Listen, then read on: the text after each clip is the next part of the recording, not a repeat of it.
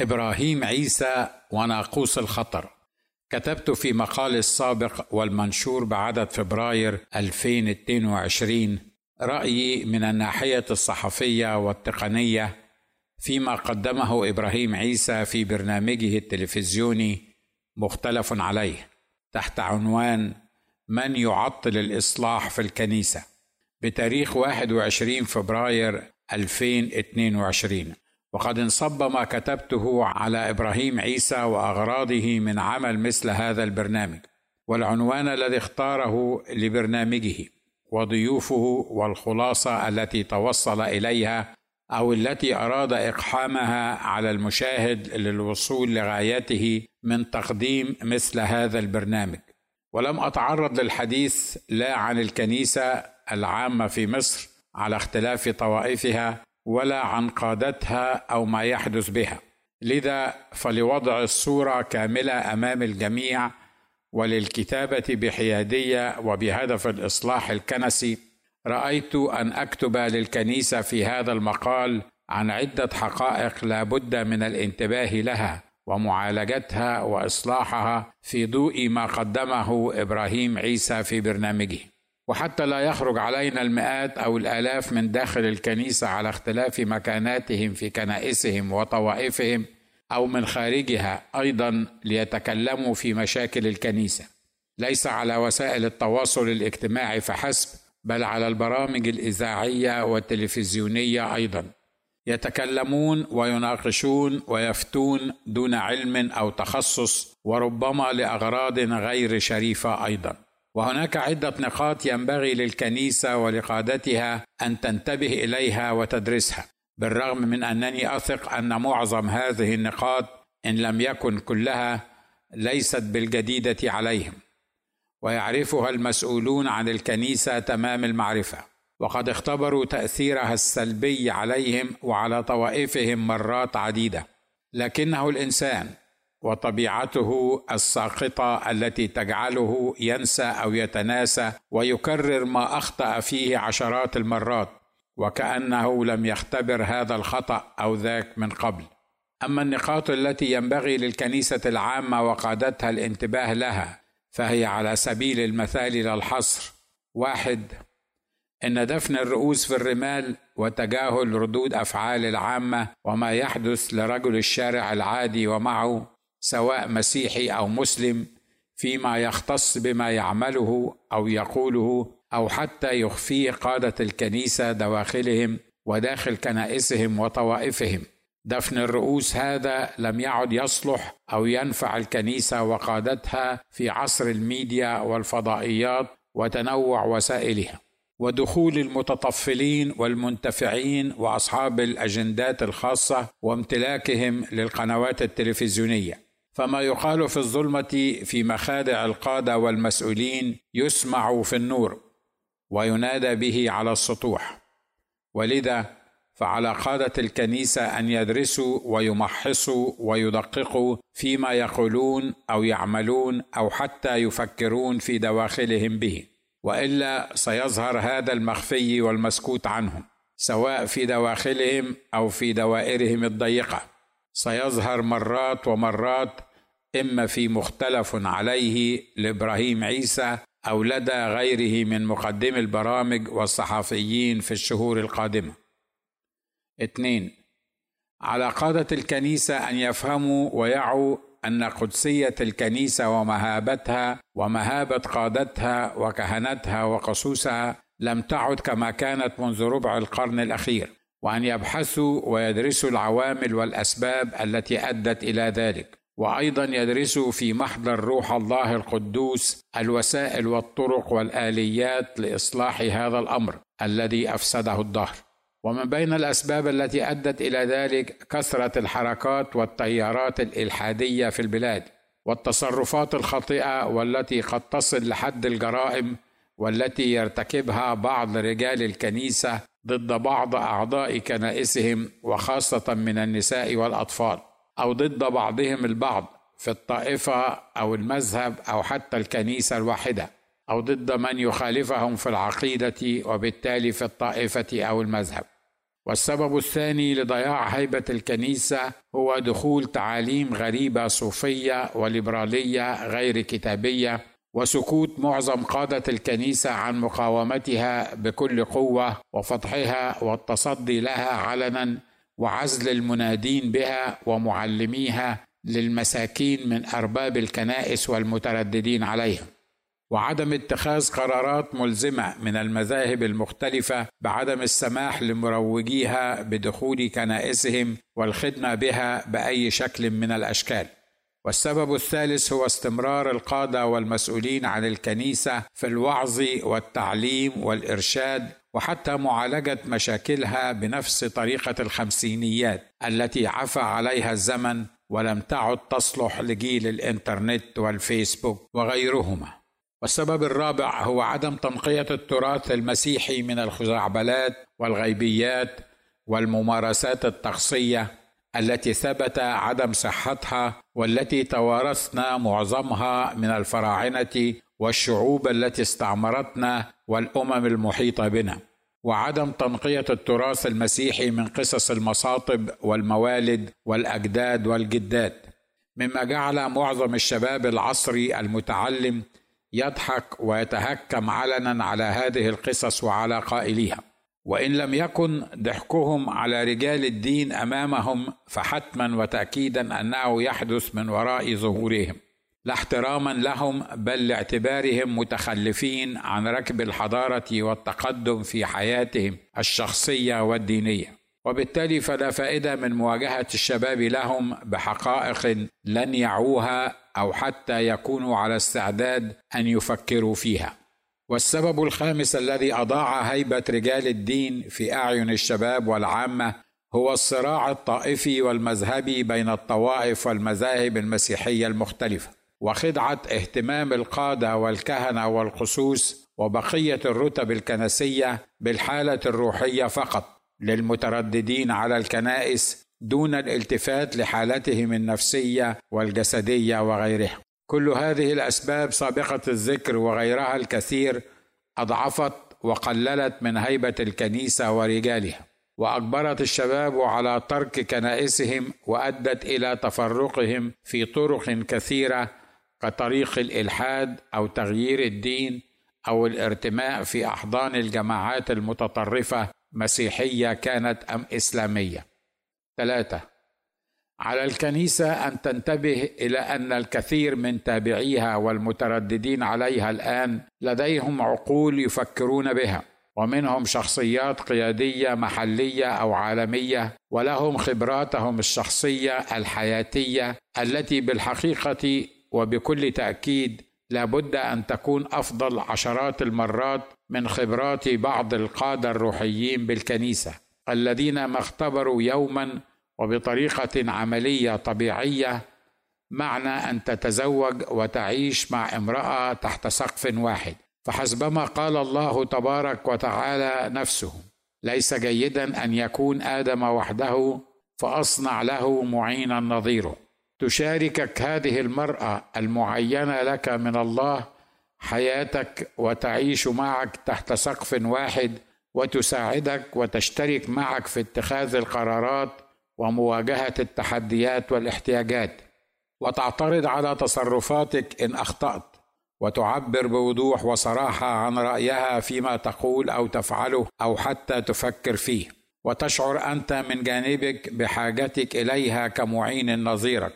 وتخضع لها في قراراتها الصائبة التي لا حلول أو انفراج لأزمتك دون قبول واتباع لها. ناهيك عن أن يكون لك أبناء وبنات يخرجون من صلبك بالجسد وليس فقط بالروح وتكون مسؤولا عن تربيتهم ومعرفة احتياجاتهم النفسية والجسدية والروحية. وتكون أيضا مسؤولا عن حمايتهم وتعليمهم طريق المسيح الضيق الذي يؤدي إلى الحياة الأبدية السعيدة.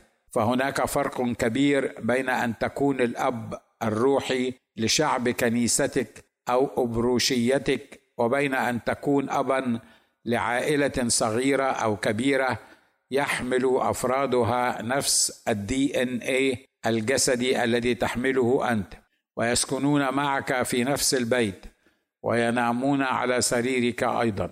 وعلى قادة الكنيسة ومسؤوليها أن يعلموا أن أصحاب العقول والشخصيات السوية السابق ذكرهم لم يعودوا يقتنعون أو يقبلون بمقولات وتعاليم وتصرفات وحلول عفى عليها الزمن وفاتها قطار الدهر والتي إحداها هي مقولة ابن الطاعة تحل عليه البركة التي يكررها المسؤولون عن الكنيسة عندما يحاولون إرغام أصحاب العقول المستنيرة على طاعتهم بعمل كل شيء أو أي شيء. لا يتماشى مع تفكيرهم السليم فهي الوجه الآخر لعملة لا تناقش ولا تجادل. وإن لم ينجح قادة الكنيسة في إجبار الناس على الطاعة العمياء لهم يبدأون في جلد معارضيهم باستخدام ما أسموه بسلطان الحل والربط. ذلك السلطان الذي اخترعته الكنيسة متدرعه بقول المسيح لتلاميذه عند ظهوره لهم بعد قيامته من الأموات حيث يقول النص الكتابي فقال لهم يسوع أيضا سلام لكم كما أرسلني الآب أرسلكم أنا. ولما قال هذا نفخ وقال لهم اقبلوا الروح القدس. من غفرتم خطاياه تغفر له ومن أمسكتم خطاياه أمسكت. لكن قادة الكنيسة نسوا أو تناسوا أن الوصية أعطيت للتلاميذ بعد أن نفخ فيهم تبارك اسمه وقال لهم اقبلوا الروح القدس. أي أن أولئك الذين لهم حق غفران أو إمساك الخطايا هم الذين نفخ فيهم المسيح أي المملوئين من الروح القدس. أولئك الذين يستطيعون أن يطبقوا بكل أمانة وخوف ورعدة المبدأ الكتابي رأى الروح القدس ونحن أولئك هم ليسوا مجرد فقط المعينين أو المدعوين لخدمة المسيح من الناس قسيسين أو قادة وهذا التكليف بالحل والربط ليس سلطانا قد أعطي للبعض كما يظنون بل للكنيسة كلها ممثلة في التلاميذ كما علم بولس الرسول في رسائله. وهو سلطان يتعلق فقط بعدم غفران الخطايا لأولئك المتمسكين بخطاياهم. ولا علاقة له بمعاقبة من يخرج على قوانين الكنيسة وطقوسها وتقاليدها أو بمن يذهب لحضور اجتماعات كنيسة أخرى مخالفة لكنيسته في المعتقد والطقوس. مثل ما صرح أكثر من قائد وكاهن كنسي بأنه محروم من يذهب إلى كنائسهم لا حل ولا بركة لأن مسيحهم غير مسيحنا وكتابنا غير كتابهم. ومع ذلك لم يردعه أحد من المسؤولين عن طائفته وبالتالي لم يقر هو بخطئه وجرمه في قول مثل هذا الكلام. لم يعد سيف سلطان الحل والربط هذا المسلط على رقاب العباد والذي يستخدمه قادة الكنيسة على اختلاف طوائفها بشكل أو آخر مع اختلاف تسميته من طائفة لأخرى. فطائفة تطلق عليه سلطان الحل والربط.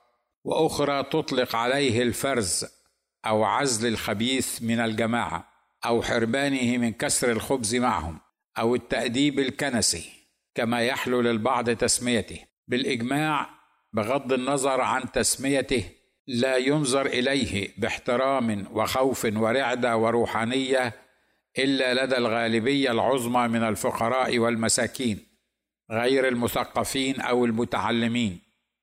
الذين لا حول لهم ولا قوة والذين يحركهم ويكبلهم روح الخوف من الحرمان من التناول من الأسرار الكنسية أو من الدخول والحضور في كنيسة ما أو الزواج أو العماد في كنيسة بعينها أو حتى الدفن في مقابر الطائفة أو في مقابر المسيحيين عامة.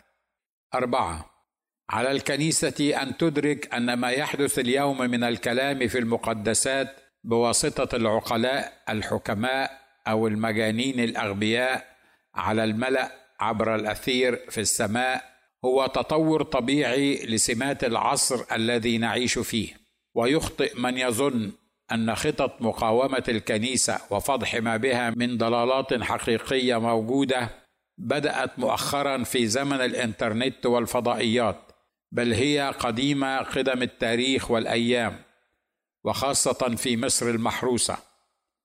بدأت منذ أن وفد إليها المستعمر الإسلامي وتبلورت بالقول والتناقل الشفهي بالتواتر منذ بداية تأسيس حسن البنا لجماعة الإخوان المسلمين. ثم أصبحت خطط مقاومة الكنيسة مكتوبة ومعلنة مع بداية مخطط حسن البنا لأسلمة العالم كله وطلبه من الحكام من أسرة محمد علي الكتابة لرؤساء وملوك بلاد العالم كله ودعوتهم للدخول في الإسلام. ثم بعد الإطاحة بالملك وتولي الضباط الأشرار المصريين قيادة البلاد وبالرغم من ندائهم للشعب ارفع رأسك يا أخي فقد مضى عهد الاستعمار. تلك الصيحة التي فهمناها نحن المسيحيين أصحاب البلاد. على أنها لنا نحن أيضا وظننا أن الفرصة الذهبية أتت إلينا وأننا مدعوون كغيرنا لرفع رؤوسنا. اكتشفنا أن رؤوسنا ليست متساوية في حرية حركتها ومقدار رفعها مع جيراننا غير المسيحيين. واكتشفنا أنه لا يمكننا جميعا أن نرفع رؤوسنا في نفس الوقت. بل هناك تناسبا عكسيا بيننا وبينهم. فكلما رفع أحدنا رأسه فلا بد للآخر أن يخفضها. وأصبح من الطبيعي والمنطقي أن الأقوى وضعا والأكثر عددا وعتادا والأعلى صوتا والأكثر عنفا هو الذي يرفع رأسه ولا بد لبقية الرؤوس أن تنخفض. وبدأت الخطط الحكومية المدروسة يومئذ تطبق لأسلمة المسيحيين وتشويش أذهان الكبار والصغار. ففي عائلتي الصغيرة لم يسمح لاختي الصغرى بالالتحاق بمعهد المعلمات في مدينة السويس إلا بعد محاولات ومكاتبات ووسائط وتوسلات. والسبب الذي قاله المسؤولون عن اختيار الطالبات التي يسمح لهن بالالتحاق هو لأنها مسيحية وأن خمسة في المية فقط من المسيحيات يسمح لهن بالالتحاق بهذا المعهد.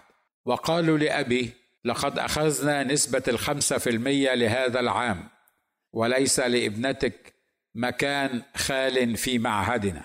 بالرغم من أن أختي كانت حاصلة على المركز الخامس في الإعدادية على مستوى مدينة السويس يومها. وقد اختبرت أنا شخصيا تطبيق أسلمة الأطفال الصغار وتشكيكهم في دينهم واللعب في عقولهم الصغيرة البسيطة منذ أن كنت أنا في السابعة من عمري. حين سألتني مدرسة الفصل عما إذا كنت أصدق أن المسيح يسوع تبارك اسمه هو الله الذي جاء في جسد إنسان وعندما أجبتها بنعم قالت لي وهل يجوع الله ويعطش ويدخل إلى دورة المياه؟ وعندها أحمر وجهي الصغير وصمت ولم أعرف كيف أجيبها على سؤالها بسبب صغر سني حياتي وتفكيري كطفل يومها.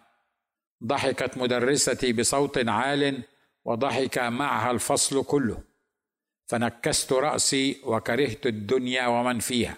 ومهما حاولت وصف ما حدث لي يومئذ فلن أستطيع حتى اليوم. والدليل على ذلك هو أنني ما زلت أذكر هذه الواقعة الأليمة التي حدثت يومها لطفل مثلي ولم ولن أستطيع نسيانها للآن حتى بعد مرور أكثر من ستين عاما على حدوثها بالرغم من أنني غفرت لمدرستي كما علمني سيد المسيح أن أبارك الذين يسيئون إلي ويضطهدونني.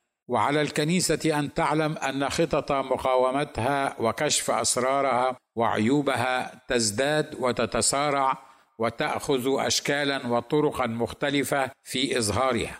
فبعد أن كان يتم تناقلها شفاهة بدأت تظهر في الكتب والمجلات والمطبوعات وبعدها في التلفزيونات والراديوهات ثم شرائط الكاسيت والسي دي الأقراص المدمجة وأخيرا وليس اخرا في وسائل الاتصال الاجتماعي كالفيسبوك وغيره. وبالطبع فقد واكب هذا التطور في وسائل النشر تدخل غير المسيحيين في الشؤون الداخلية للكنيسة وخاصة في مشاكلها وصراعاتها ونشرها على الملأ وإبداء الرأي فيها واسداء النصح لمسؤوليها ووضع طرق حلولها من وجهة نظرهم لمشكلاتها. الأمر الذي ينطوي على خطورة كبيرة إن لم تنتبه له الكنيسة لأن كل حلولهم ومقترحاتهم إن كانت مخلصة لوجه الله تعالى ودون أغراض شخصية أو دينية أو حكومية شريرة كلها لا تصلح لتطبيقها والأخذ بها لأنها نابعة من روح ضد المسيح المقاوم للكنيسة والمشتكي علينا وعلى إخوتنا نهارا وليلا. فكم وكم لو كانت هذه الحلول والمقترحات غير مخلصة ومغرضة ولأهداف شخصية أو دينية أو حكومية. ولعل آخر وأهم ما أكتبه في هذا المقال هو أن إهمال الجزء الروحي في الموضوع في أي موضوع أي عدم الفهم والتمييز الروحي للأرواح العاملة في التعامل مع أي مشكلة أو مقاومة ضد الكنيسة أو حدث أو احتياج أو حتى خطط مستقبلية لها عدم التمييز هذا سيؤدي إلى ألف عدم فهم الأمور والأحداث التي تواجه الكنيسة فهما صحيحا. ب يترتب على عدم الفهم عدم الحل والتعامل والعلاج للأمور بطريقة روحية صحيحة.